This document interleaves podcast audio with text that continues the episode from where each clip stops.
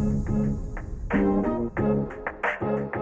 Morning, welcome back to the show, Radical Health Seeker. Today we're talking all about goals. Now, stay with me for a second. I know goals can kind of be like, oh, here we go again, smarter goals, yada, yada, yada. It's not that. It's a little bit different. I'm going to explain to you why, actually. You're right, most goals do fail, but why, if you follow this goal setting framework, that your goals will not fail because you will see the method to the madness, the values, the systems, the inherent flavors of motivation, and all the psychology good stuff stuff around why actually having aligned goals can just help you Number seven on our framework, achieve your why. So, whilst we don't focus too much today, and except for our callers, on the diet stuff, this applies to everything that you do because it's ultimately all about allowing you to live the kind of life that you really want for yourself and your health and your families and your future. And then, as always, we get into our callers on the show where we talk to Susan, who is a 65 year old grandma who's living the animal based lifestyle, looking to be a good example for her grandchildren, and just has some questions questions about macro breakdowns and supplementation, and Corey from Idaho, who has a question all about gut healing and SIBO and reintroducing foods after long term carnivore dieting. This should be a fun one. I think there'll be a lot in it for you. So let's dive in and get you some juicy goals.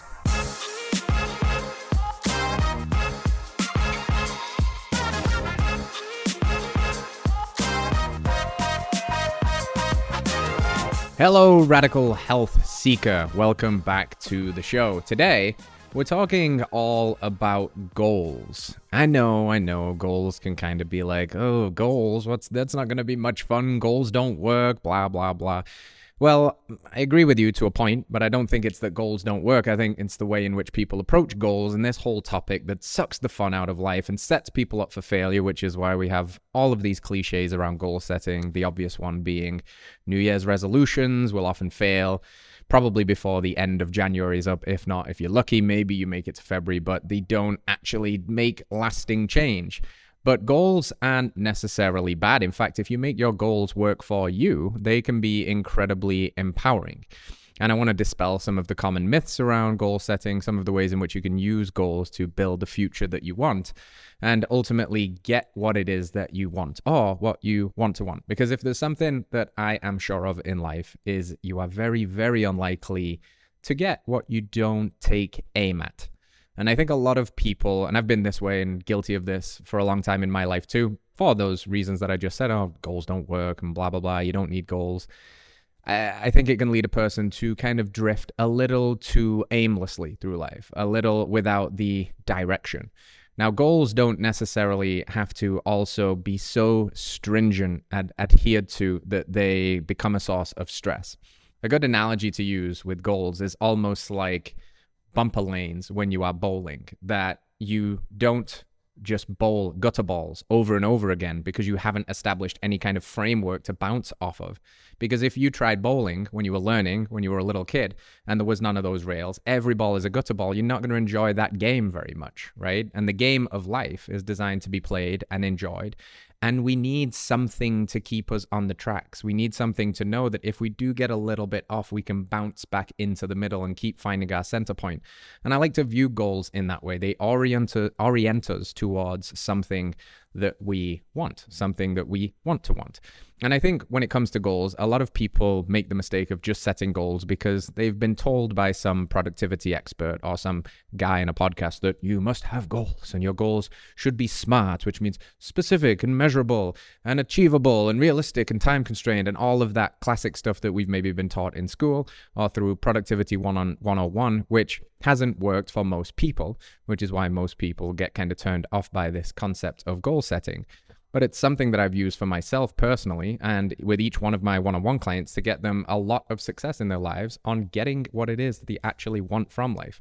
And there arises the first missed step when people are setting goals. They don't really know what they want. They set these loose, arbitrary goals that aren't really uniquely activating to them because they haven't taken a moment to connect with their values. I do this work with a lot of people, and you'd be surprised at how difficult it is for people to highlight what their core values are when you ask them.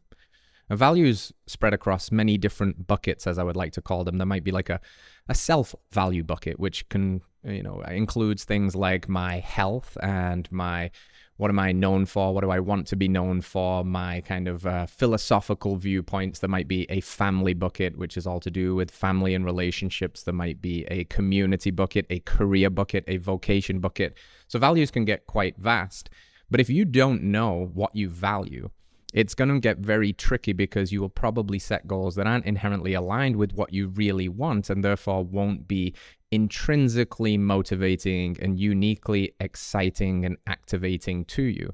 So at this moment, that would be the invitation in this process is to stop what you're doing and push pause, almost taking a higher zoomed out perspective on life for a second and really asking the question, what do I want?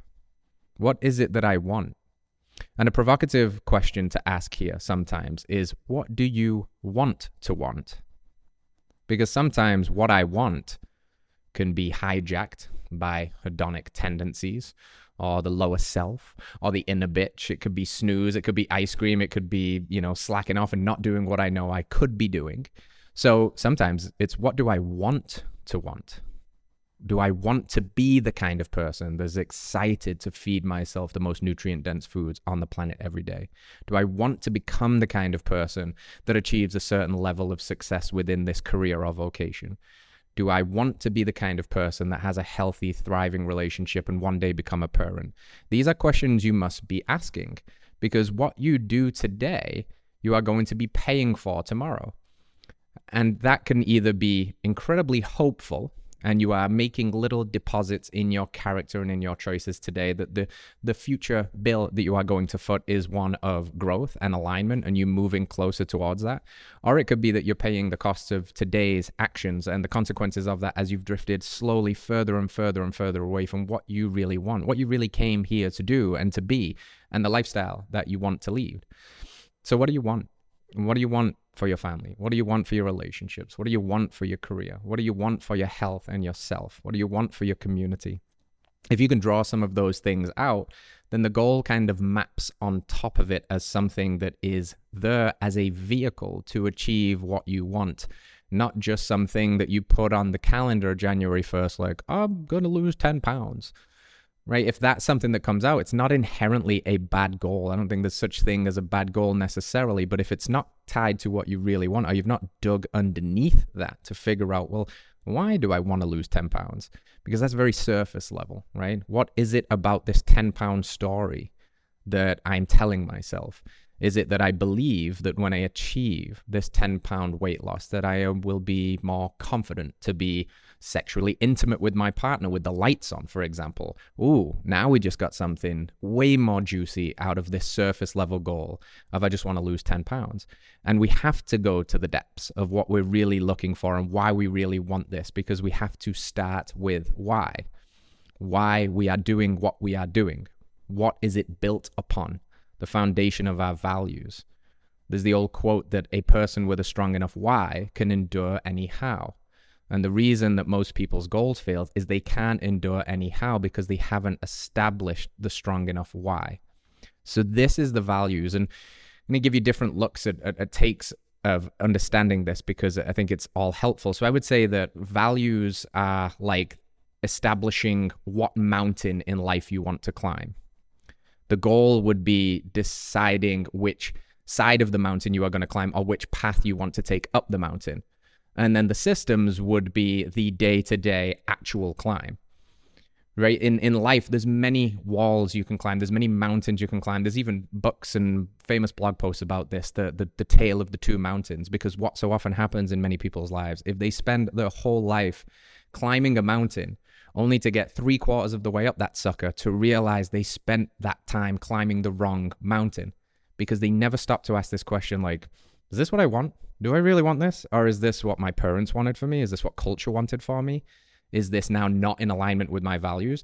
And then guess what? Well, I'm three quarters of the way up this mountain and I just realized I should have been on that mountain because that's where my values really live. And then we enter into this little trap called the sunk cost fallacy, which basically states that the amount of energy or time we have sunk into something, we give more weight or cost to, actually reverse engineering that process and starting again. It's very common in career and relationships. Like, okay, well, I don't enjoy my career path right now, but I've this is what I went to college for. This is what I've got all of that debt for. It pays moderately well. And what else am I going to do? I've been doing it for 10 years. So I will sacrifice my future hope and happiness and real values because I've sunk a lot into this already. Relationships is another one, right? Well, you know, this relationship isn't that, oh, you know, spicy anymore. We're not having that much fun, but yeah, I like this person. We've been together 10 years. Who's going to love me? So I'll just stay. So again, we can sacrifice our ultimate happiness, our real values, what we really want to want for something because we've sunk a lot of energy into it. But we can avoid this process altogether. We don't need to endure the sunk cost fallacy of making those potential mistakes by just starting with what we want. So, again, in the sea of mountains in front of you, you can put the ladder on many, many walls, and it would be very helpful for you to make sure you first put the ladder up against the wall that you actually want to climb. Otherwise, it could be argued that you are just wasting time. And it's a very simple question to ask, what do I want? But it's not an easy answer to find because a lot of people haven't asked you this since you was in school. Maybe you've never even been asked this since you were a kid. Like, what do you want to be? And then you said, I want to be an astronaut. I want to be an NBA player. And people just kind of laughed at you. No, you know, that's cute. Uh, but you're probably going to be a doctor. Are you going to be a lawyer? Are you going to be an engineer? Are you going to be these other things? But is that what you really wanted? Or is it what you want to want? Is it the kind of future that feels more hopeful for you? So pick the right mountain. If you feel good about that, there's your values. That's where you started. Now we've got to pick the path up the mountain because you could come at it from the north side, the south side, the east side, the west side. This is depending on your levels of fitness and how zigzag it is, or is it straight up and all of that stuff. And then ultimately, once that is set, the goal is the pin on the map, it's the summit. We know where we're going now. We can almost forget about it altogether. We know we're going up, we know we're going that way. So now the system is the steps to get there, one day at a time, one foot in front of the other, and the course corrections to recognize that if I get away from the summit and I start to go descending, I'm moving away from the target that I set for myself. So, another analogy I like to think about a lot of the time is let's imagine that your life is you on a boat in the middle of the ocean, nothing that you can see from miles around, but you have a target and it's a pin on a map that you've dropped on a dream island 100 miles away from your current location. And today, your goal is to sail towards that. So you're 100 miles away, you sail towards it, but let's say you're one degree off course. Okay? Well, one degree off course, 100 miles out, will look exactly like it's on target. But if you kept one degree off course and sailed 100 miles through the ocean, you would end up missing your target by quite a significant amount. And that's only one degree off course. So, what would happen if you were five degrees off course or 10 degrees off course? Or what happens if you completely turned around and ran the other way, as many people do? And they say, well, this is what I want and these are my goals. But their actions on the day to day seem to be running quite in opposition to that. So, this is where we get down to brass taxes essentially. We need to understand what we want, we need to set the goal. But then the goal becomes almost obsolete because it's replaced by the systems that are going to get us there. The becoming, if you will. And this is another area where goals fall down for most people. They are focused wholeheartedly and overly so on the achievement of the outcome and not the process of becoming the kind of person that gets to the goal. The real trick with goal setting is not to get what you want. The goal is to become the kind of person that gets to deserve to have what they want. That is the process. The outcome is a consequence of becoming the kind of person that gets to deserve it. The losing of the 10 pounds is the outcome. But if all I can see is the outcome, then there's a few traps in its place. What I'm doing is I'm setting myself up for I'll be happy when syndrome because I'm saying this goal is what I want and this will make me happy. So until I've lost 10 pounds, I will not be happy and then I will be happy. Now, some issues arise there because that's at a point in the future. You might be robbing yourself of enjoying and falling in love with the process on the day to day. You also might never make it to that 10 pound weight loss because you've chose unsustainable methods and therefore you're denying yourself that feeling of being happy and fulfilled. You're also p- probably going to set yourself up for feeling like a failure and then never trying again. And you're just missing the opportunity to realize I need a goal because I need to orient myself towards something. Again, I'm not going to get what I don't take aim at But once I've taken aim, I just need to be directionally correct in the in, in the direction that I'm facing. And I need to focus wholeheartedly on the process of becoming the kind of person that gets to have what it is that I am looking for. Because that's all to do with my identity. If I am somebody that just wants to lose 10 pounds, then I'm somebody that wants to lose 10 pounds.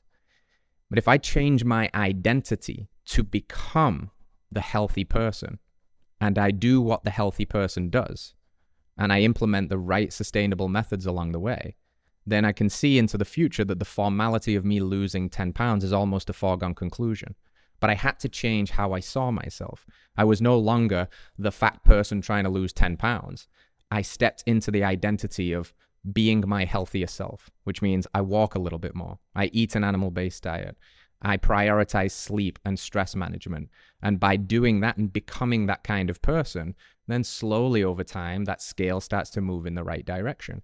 And I don't have as much trap, trap falls along the way of getting off path because of this relentless, obsessive relationship with the bathroom scale on the floor and my relationship to gravity because I can focus on something more real, something more tangible, the process of becoming that person. Because that's what it's all about. Carol Dweck, the author of Mindset, the book, she wrote the whole book on the growth mindset, which is a huge facet to achieving growth in life, which is essentially things are not fixed. I am malleable. I can upgrade. I can become whatever I want to become with enough work. Had the famous line that becoming is better than being. And what she's trying to say there is having things is nice, but it gets kind of boring. What is really rewarding is getting them, acquiring them, becoming the kind of person that gets to have them. The having them is just the consequence of the reward of becoming that kind of person. But that's where the, the, all the gold is. That's the juice. You know, when you get to the top of that proverbial mountain and you look out over the summit, it is so sweet because you had to climb 15,000 meters to get there. If you dropped yourself off in a helicopter ride, I'm sure the views would be lovely, but you wouldn't feel that intrinsic sense of motivation and fulfillment for all the hard work and the missteps along the way and the stone in your shoe and the path that you had to take that went around the mountain because you didn't know there was a you know a collapse over here and the bridge was damaged and all of these little speed bumps that become along the way in life but if you're only focused on the goal when those roadblocks arise, you are likely to turn around and run. If you know that it's ultimately about becoming the kind of person that can persevere and really wants that because it's aligned with your values, you can endure any how because your why is strong enough. So it's very important when we think about goals to become a process oriented person not just an outcome oriented person. And of course, it's okay to want outcomes. That's why we set goals. You obviously want something. You want to look a certain way. You want to earn a certain amount of financial stability. All of that is okay. It's not wrong. But again, the ultimate goal is to become the kind of person that gets to have those things, not just the relentless pursuit of outcomes, which can lead to an awful lot of I'll be happy when syndrome, blaming and complaining, victimizing myself and the way the world works, and just taking radical responsibility that those things are mine for the taking if I can become that person. And this now branches into the flavor of motivation, if you will, that we use to acquire those things.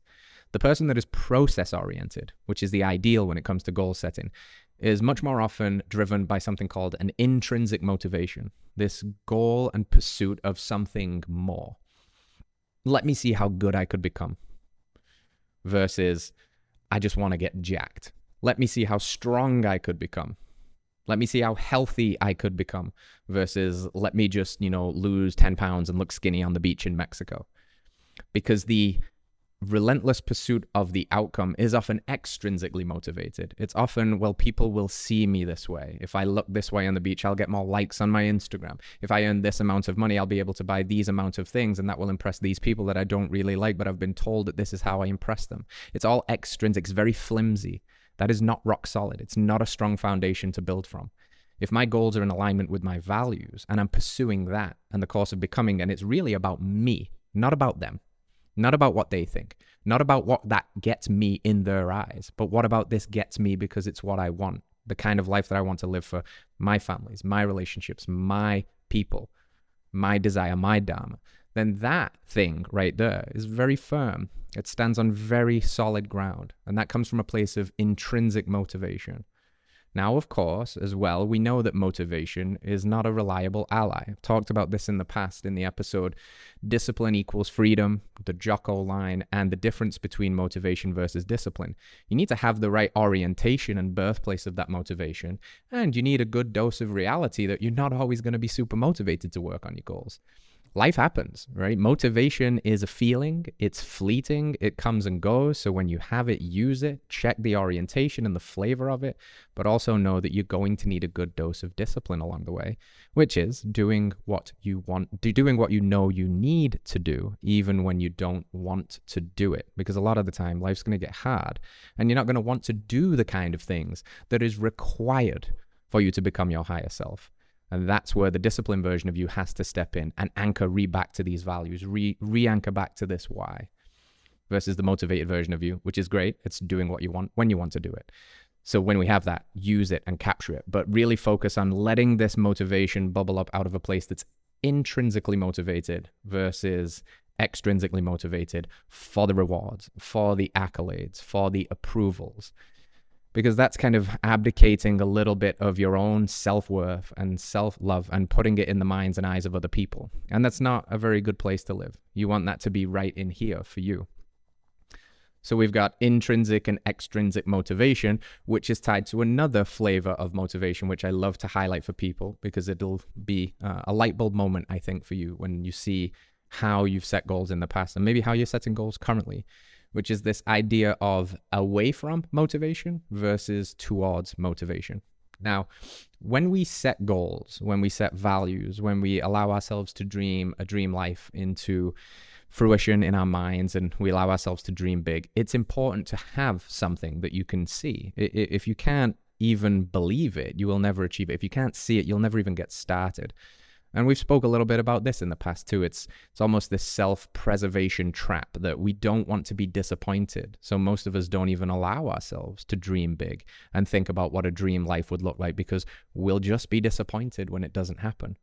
But by virtue of not allowing ourselves to believe it or see it, we guarantee that it will never happen. So you must choose whether you want to at least try or not try at all. And I'm always going to push you to try because I think you can live with the consequences of that. If you try and you fail, then you'll be okay because you tried. But the only way that you're ever going to win at life is if you try, because nobody wins who's afraid of losing.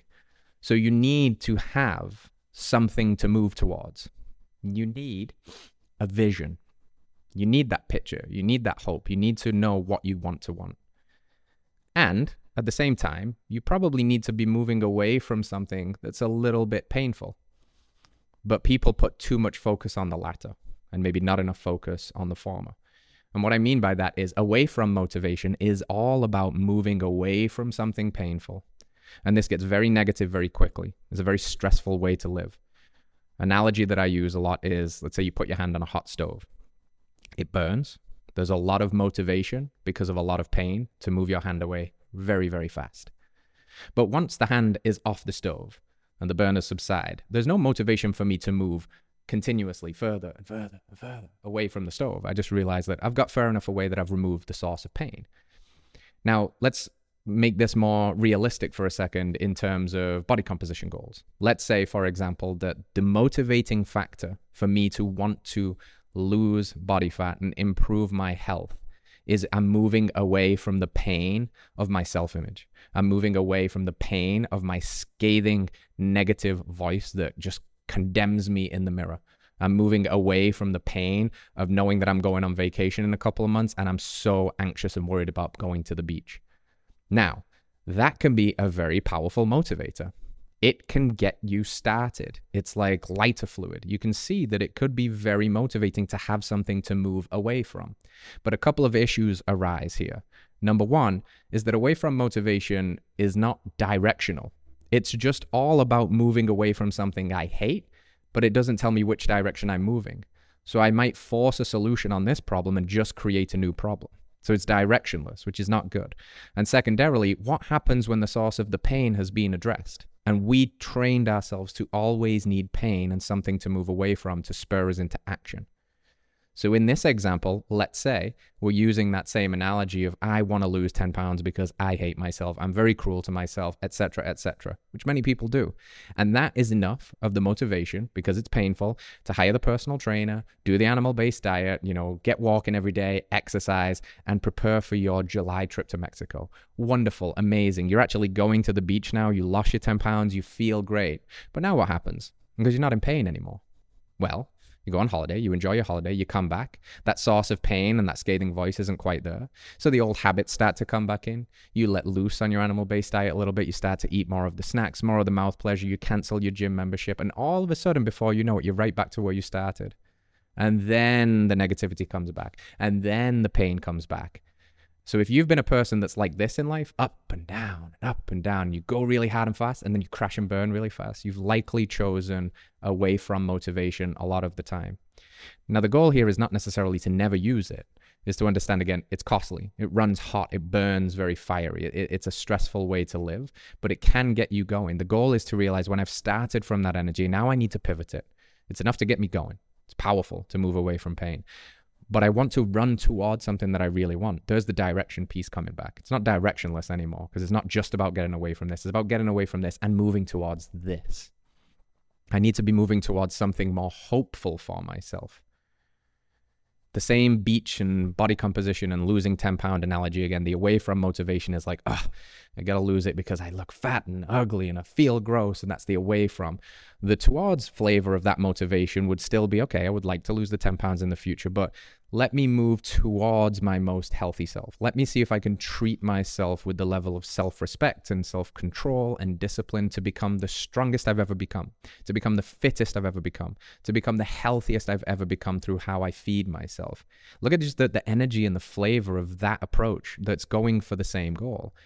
And that one, then, when I start to say, let me become the healthiest version that I've ever been, let me become the strongest that I've ever been, it's a little trick to the mind because it's also an infinite game. When I say lose 10 pounds and I reach it, then I've completed it and the motivation can fall away. When I say let me become the strongest that I've ever been, when I get stronger, I just want to become stronger still. When I get healthier, I become healthier still. These are infinite games. You can't win at health. The goal isn't to win at health, the goal is to keep getting healthier.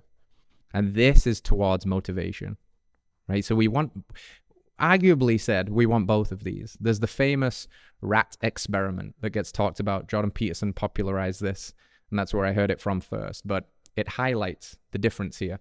They um, tested, they starved rats, and then they gave them the opportunity to run through a maze and find food. The towards motivation, something they really wanted.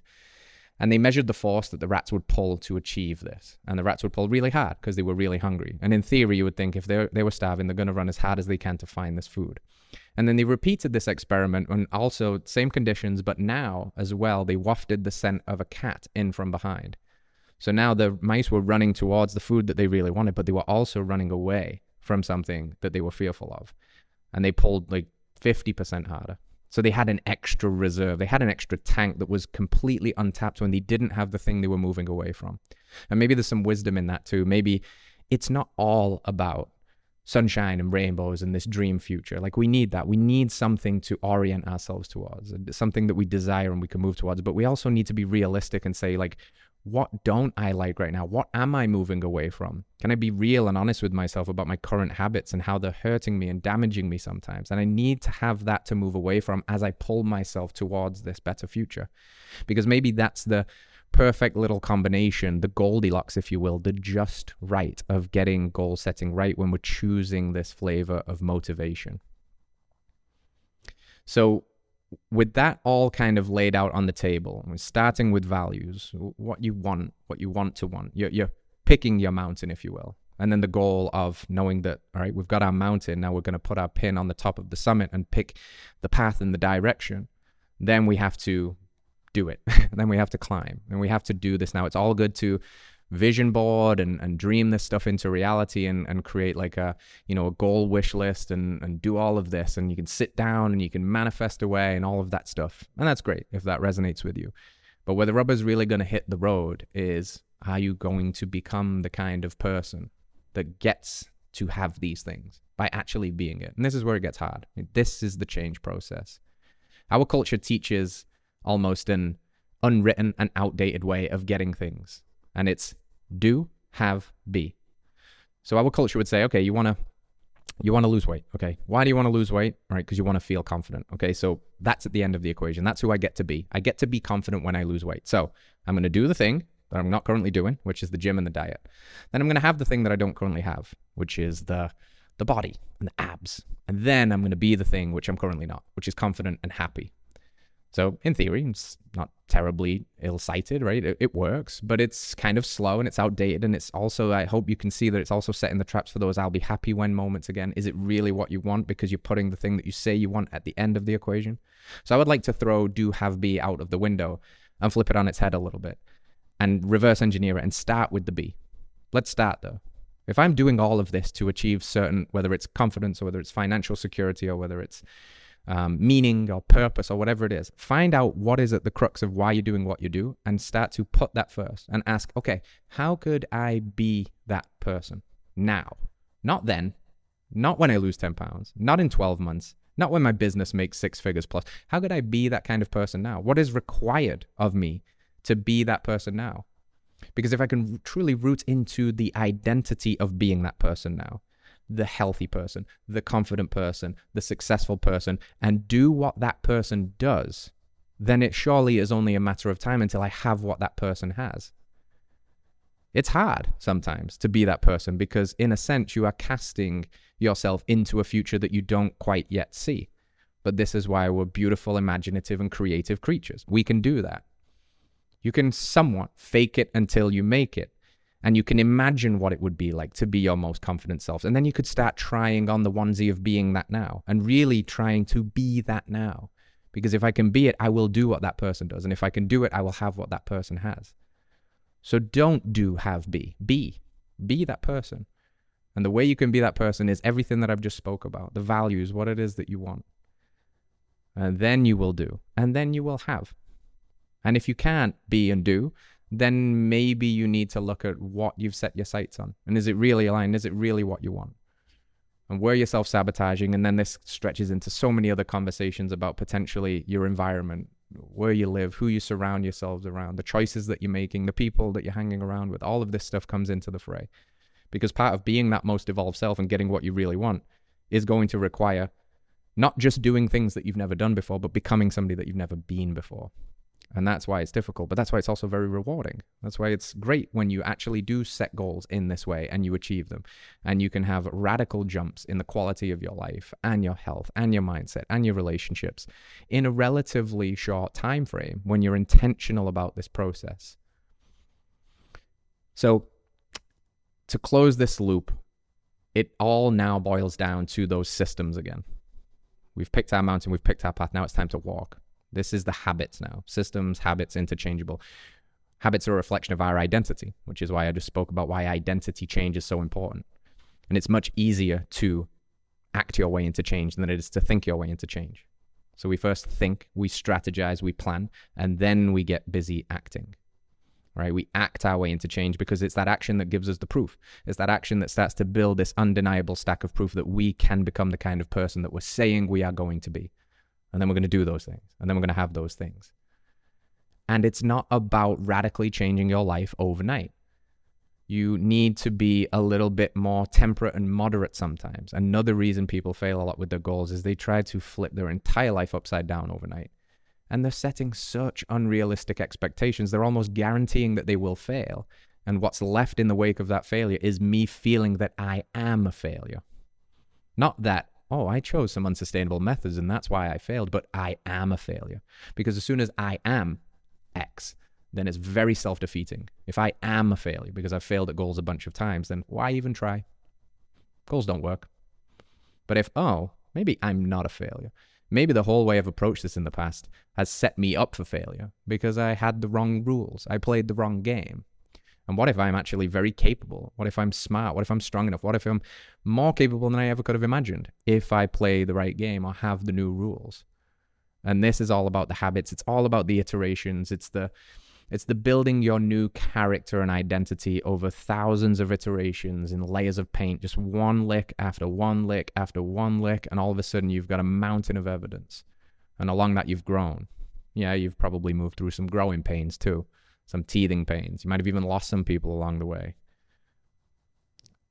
But this is what it's all about.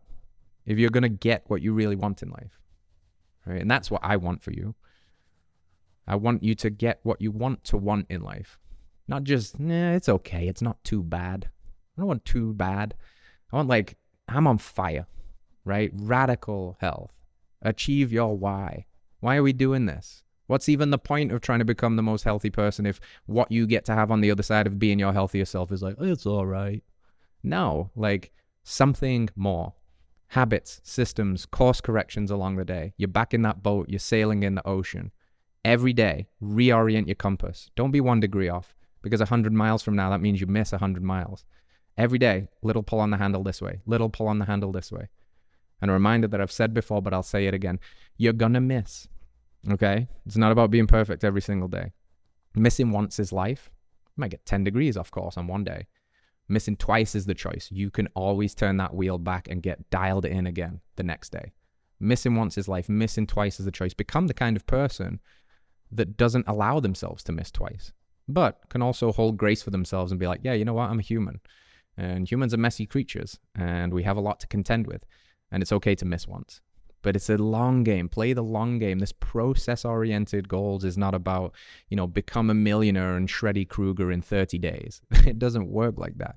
It's the long game. It's the process of evolving into your most evolved self, into your higher self. And that's going to take some time, but I promise you it's worth it. And I also promise you that you can cut down the time frame on what might take you 10 years of stumbling blindly through the dark into one year of very intentional self development work if you approach it in this way. So I hope this gave you a newer, fresher look at goals, something to play with. Maybe you've been like I was for a long time of no point even setting goals. They don't work. What's it for? And focusing again on, yeah, maybe there's maybe it's time for me to take little stock of where my life is heading.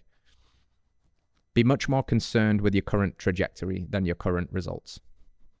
A lot of people focus way too much on the results but be more concerned with your current trajectory because your trajectory tells you about where you're going. Your results right now are all based on what you've done in the past, but the past doesn't have the power to define your future. You can flip that around any moment you choose. So let's orient our trajectory right and be more concerned with that because if we get our trajectory right, and we know that time is just a great amplifier, and we trust that if we just be consistent with that 1% better every day, then the results will take care of themselves. And that's really what it's all about. So there's a little bit of my insights on goal setting and values and systems.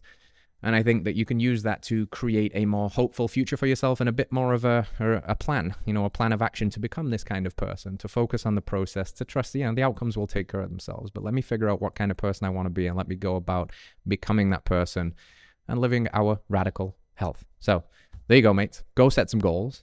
Go set some goals. And while we're here, we're going to talk to some of our guests who are calling in from Indiana, California, and Idaho. Susan is first. Hello, Susan. Are you with us? What can I help you with? Hi, Steve. I had a question in regard to um, radical health. How much protein, carbohydrates, fats, and calcium per day are an optimal for a 65 year old plus female? Nice, Susan. Well, that's firstly, that's very radical that you're 65 year old plus and you're going for your radical health at this point. So, celebrating you, congratulations to you.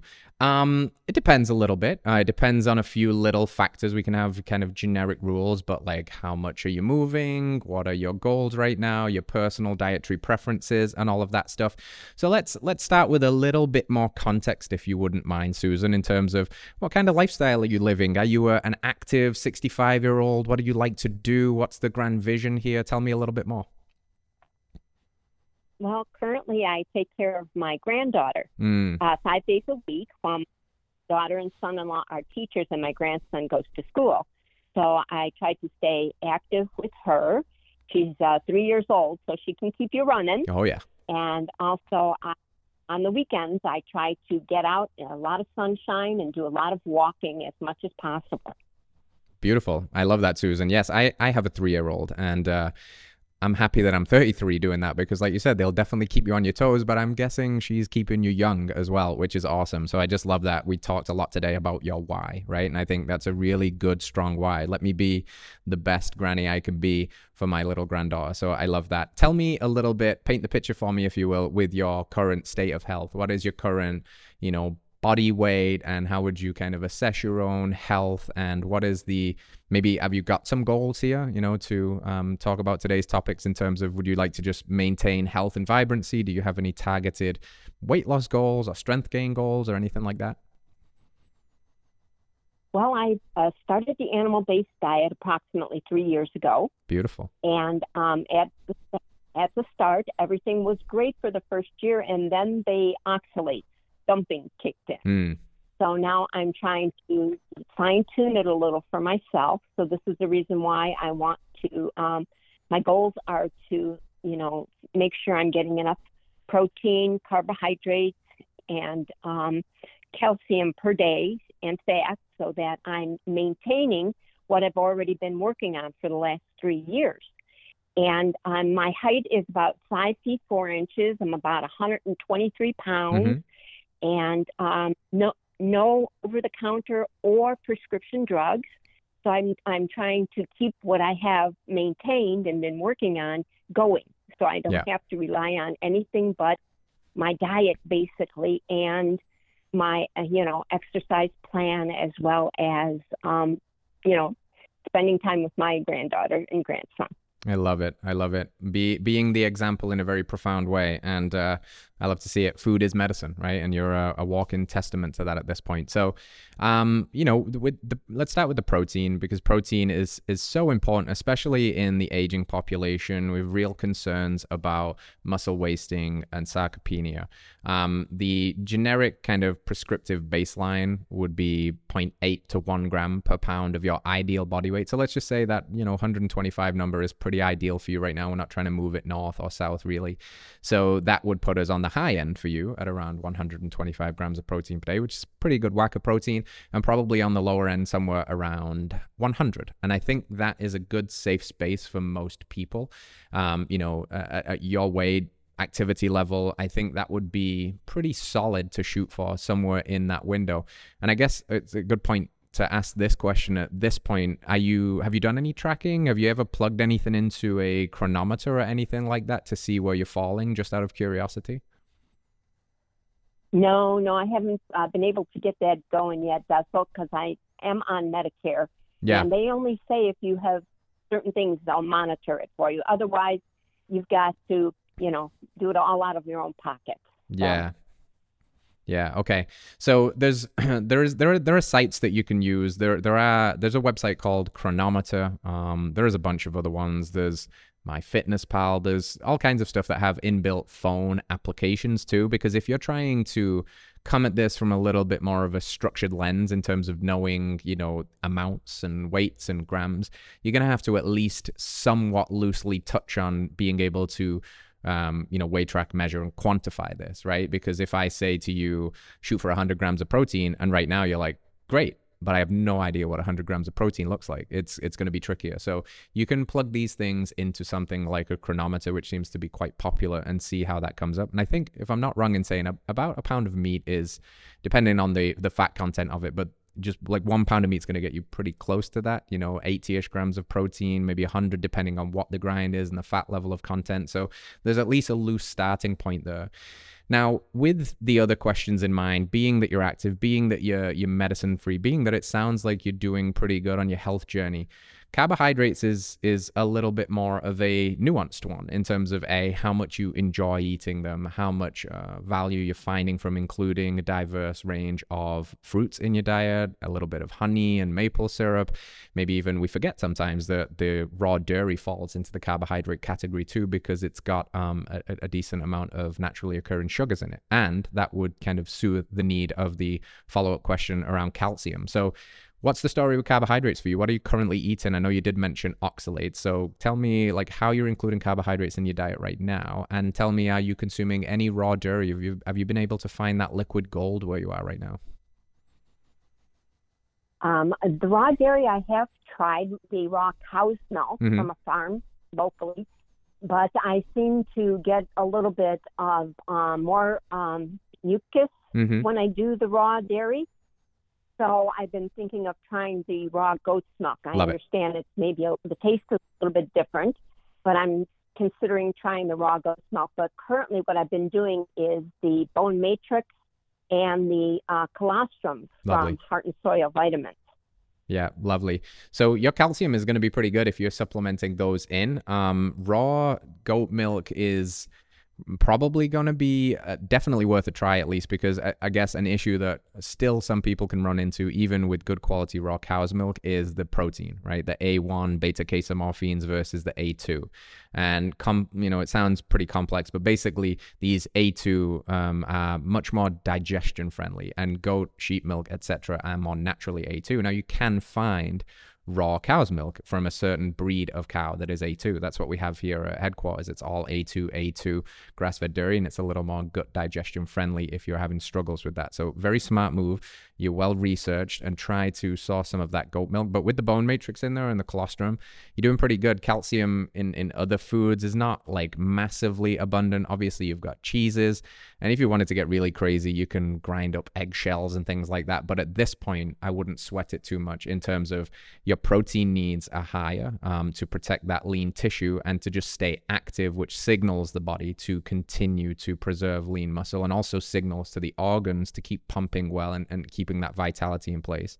So the calcium, I'm guessing, is kind of looked at through this lens of strengthening bones and things like that. But you're also building the connective tissue on top of that by staying active, by being with your granddaughter a lot, and by moving a lot and making sure we're trying to get somewhere close or northward of that 100 grams of protein number, which leaves the last piece of the puzzle that we wanted to talk about, which was carbohydrates. So you could be, depending on your calories and your activity level, you could look at this for anywhere from again one gram per pound of body weight or, or a little bit more so you could be up 125 grams of pro- carbohydrates a day you could go up to 200 on highly active days you might find that you feel better in a 75 gram range what this window of opportunity and flexibility affords you i guess is the ability to run the little experiment of what it looks like. You know, you'd, you'd be hard pressed to come by 200 grams of carbohydrates a day purely from fruit and berries, for example. You have to eat quite a lot of it. But if you find that these foods are really nourishing, they help you diversify your plate, they bring a lot of enjoyment, the healthy snacks for you,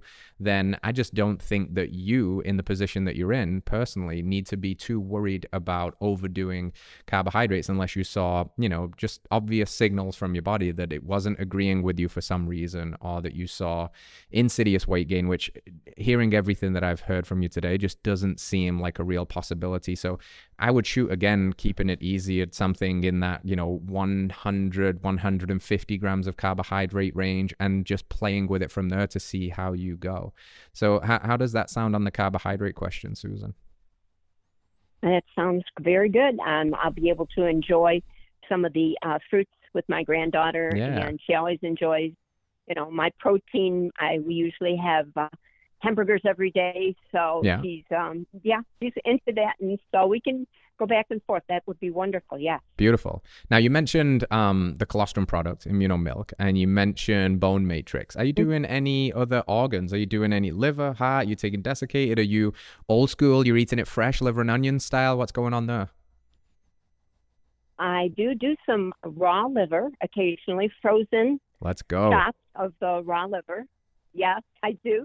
And um, so I also every so often will en- enjoy the um, beef organs. Awesome. I take the beef organs so I get some of the heart and uh, kidneys with the beef organs too. Yes, I love it. So you're just you're you're an example, Susan. You're inspiring me right now. You've got it all going on, and I want to get you some um maybe some bone marrow in the mix a little bit. So let's get you a liver and and bone marrow supplement for free. We'll send that out to you. And yeah, just thank you for the awesome question today. Thank you for being a great example to us all and your granddaughter. And keep being radical, Susan. Thank you. Thank you. All right. Next up is Corey from Idaho. Hello, my friend. Are you with us? Yeah, I'm with you. Hey, Corey. How you doing, man? I'm good. Hey, first off, thank you so much for uh, all the work you guys do. Uh, I really appreciate everything that uh, you guys are constantly putting out.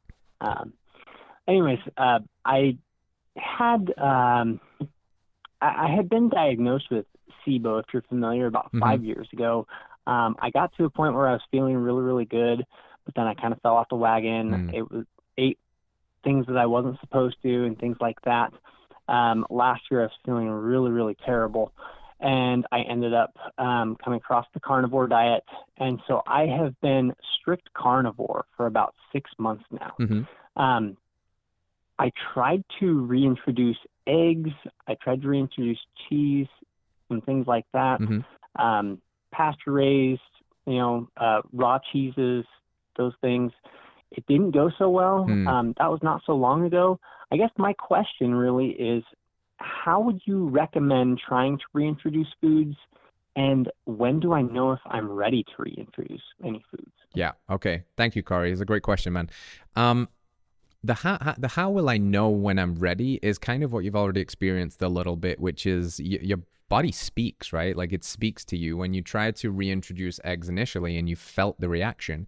That's your body giving you a little bit of whoa, whoa, hold up here. You know, we're we're maybe not quite ready for this. And I guess with SIBO and with thinking about a, a long history of less than ideal dieting, let's say, and potentially, you know, going back into childhood and how many rounds of antibiotics did we have and did we ever play in the mud and did we sleep with a dog in the bed and this diversity of gut microbiota and fermented foods and all of this it can get quite deep really quick and we can kind of have this really compromised gut microbiome um, potentially leaky gut uh, gut permeability and if if the person Mm. um, has a leaky gut, has this gut permeability piece going on, which is often the case, I think, for a lot of people. Probably an overwhelming majority of people now are going to have some level of gut permeability occurring. Is potentially any food that we Mhm. eat can cause something like an immune reaction. Because the body is going to take little undigested pieces of that that's going to get into the bloodstream and mount a response to it. So, the reintroduction of eggs is an interesting one for me because I'm wondering if when you were having you know, flare ups and, and, and, and the SIBO days and things weren't going so well for you and you quote unquote like relapsed a little bit into some poorer habits, the, the body also has like an antigenic memory of it coded for this being a, a bad guy, let's call it. And when you reintroduced, it Hmm. mounted an immune response to it because that's been a foreign invader in the past. Now, it doesn't necessarily mean that that food is a bad food, of course. Like it's it's an egg. It's an amazing food. It's very nutrient dense. We'd love to get you to a position that you could eat eggs regularly. But people often develop food intolerances and food allergies and autoimmune like reactions to foods that they eat very often. And egg and egg protein is in a lot of packaged food. And it's just also very common in our diet. So I'm curious if, if something might be going on there, particularly as well with dairy, which is also very common. Obviously, very different to speak about dairy in the frame of, you know, you're going out and you're finding locally sourced raw milk and cheese and obviously again an incredibly nutrient dense food but in a body that's compromised and maybe has a little bit of this lingering you know tendency to flare up and autoimmune then maybe the healing process just needs to be stretched out a little bit longer. And it's going to be the case, uh, you know, to, to really get into the meat and potatoes of your question of uh, just a little bit, you know, a little bit on a rotation to just try, you know, it probably wouldn't be smart to say, oh, I think you're fine now, Corey, go and eat, you know, five eggs tomorrow, because it's going to be an overwhelming intake of a food that you've removed for a long time. But the carnivore diet is the ultimate elimination diet. For severely compromised guts, it can kind of hopefully heal and seal and then give us the new fertile soil, if you will, to increase and diversi- diversify our food for not just nutritional, um, but also enjoyment levels. So, hearing the last time you tried these foods, they didn't sit so well with you, and kind of going back into this safe zone of strict carnivore. How long has that been now? Where are you sitting on that? Are you kind of getting ready again to think that you've put a good string of time together and you're ready to start to slowly reintroduce these foods? Um, so honestly, I tried cheeses mm, probably like a week or two ago, Mhm. and that's um, it, it, so it's pretty fresh that I've tried that one. But I've been trying them one at a time, of course, Mhm, and good. I haven't I haven't been putting them all together. Um, so I'm just taking it slow. Um, but like I said, I've been strict carnivore for about six months. I did eggs probably a month and a half to two months ago now Mhm. um, trying those, and so I've I've kind of been spreading it out. Um, but that that's kind of where I'm at at introducing things. I'm not sure where I want to introduce the next thing or what I should be trying to introduce. Yeah. Okay. Um, going forward. Okay. Are you doing anything right now from a supplemental standpoint? I know sometimes SIBO you can see like even targeted herbs, things like oil of oregano, or are you doing any anything that you uh, have, have learned about, heard about that you are targeting for gut health and supplementation? So I did do uh, like an oil of oregano blend um, several years ago Mhm. um, when I actually did get to the point where I was feeling okay. Mm-hmm. Um, but I haven't done anything like that recently. Okay, cool. It, it can be helpful. Um, it's not always the case for everybody, but those like kind of antiparasitics, if the SIBO's still lingering around. But honestly, with with carnivore for six months, I'd I'd be hoping that you you're really clearing this up now. You might want to look into binders, something like an activated charcoal and, and, and a flush that way to maybe pull out some junk which might still be lingering if if I was in your case right Mm. now, the first thing I would probably do is try to support the the gut as well through targeted supplementation. So the one thing that I want to support you on here is I'm a huge fan of the colostrum um, uh, product that we've got here, Immuno Milk, and we have another product as well, gut and digestion. And I would actually like to get you, uh, you know, one of those each because I think this could potentially be a little missing piece here to provide you with the raw materials that can can really help. And then on top of that, I would be going for just the most digestion friendly foods that I know of. So obviously, stick to all the things that you're eating right now with no flare ups. And I would go to like a very gut friendly little bit of fruit at first to see how that sits. Um, and maybe that's even like, you know, freshly squeezed by your own hand orange juice or, you know, a little bit of banana to see how those carbohydrates kind of feel down there. With the eggs, you get a little tricky sometimes because there can be some proteins in the whites more so um, than in the yolk. So what you might want to do is next time you're feeling brave enough to try eggs again, try to just do a yolk, for example, instead of the white, and you might find that the sensitivity is more to do with the white than it is to do with the yolk. And if you can get, um, you know, egg yolks back into your diet, it's a, a nutrient dense, you know, power bomb right there, which would be great to start slowly in, increasing. And I guess the last point that I would I, would want to check in with, um, because you know it seems like you've you've taken yourself pretty pretty much all of the way with the diet stuff is the stress management stuff. Like how how is stress and how is sleep and how is sunlight and how is movement because I think a lot of this gut stuff can have a have a story that's kind of building on from those factors too. So the stresses, I mean, I've, I've definitely got stresses. They're up, up and down. I'm, I'm in sales, which is certainly kind of stressful. But um, yeah, the the sleep is um, up and down. Um, sometimes with that, what- from what I've researched, you know, the uh, the uh, insomnia sometimes with carnivore. Mm. Um, I get some of that. Um, but yeah, I I'm I, I don't know. Those those things are certainly there, but Yeah. I don't feel like they're an a significant factor right now. Yeah. Okay. Okay. Um, I mean, you might want to reconsider just trying. Obviously, I'm sure you're trying your best anyway to at least um, have the the ability to close the loop on trying to make sure that they are absolutely not a factor by really being intentional about them. You know, this insomnia and the electrolyte issues and the sleep issues that we hear about sometimes in the carnivore community point at something, and that is a stress response, right? And anything we do where we negatively impact sleep is going to slow down our healing because that is where we heal.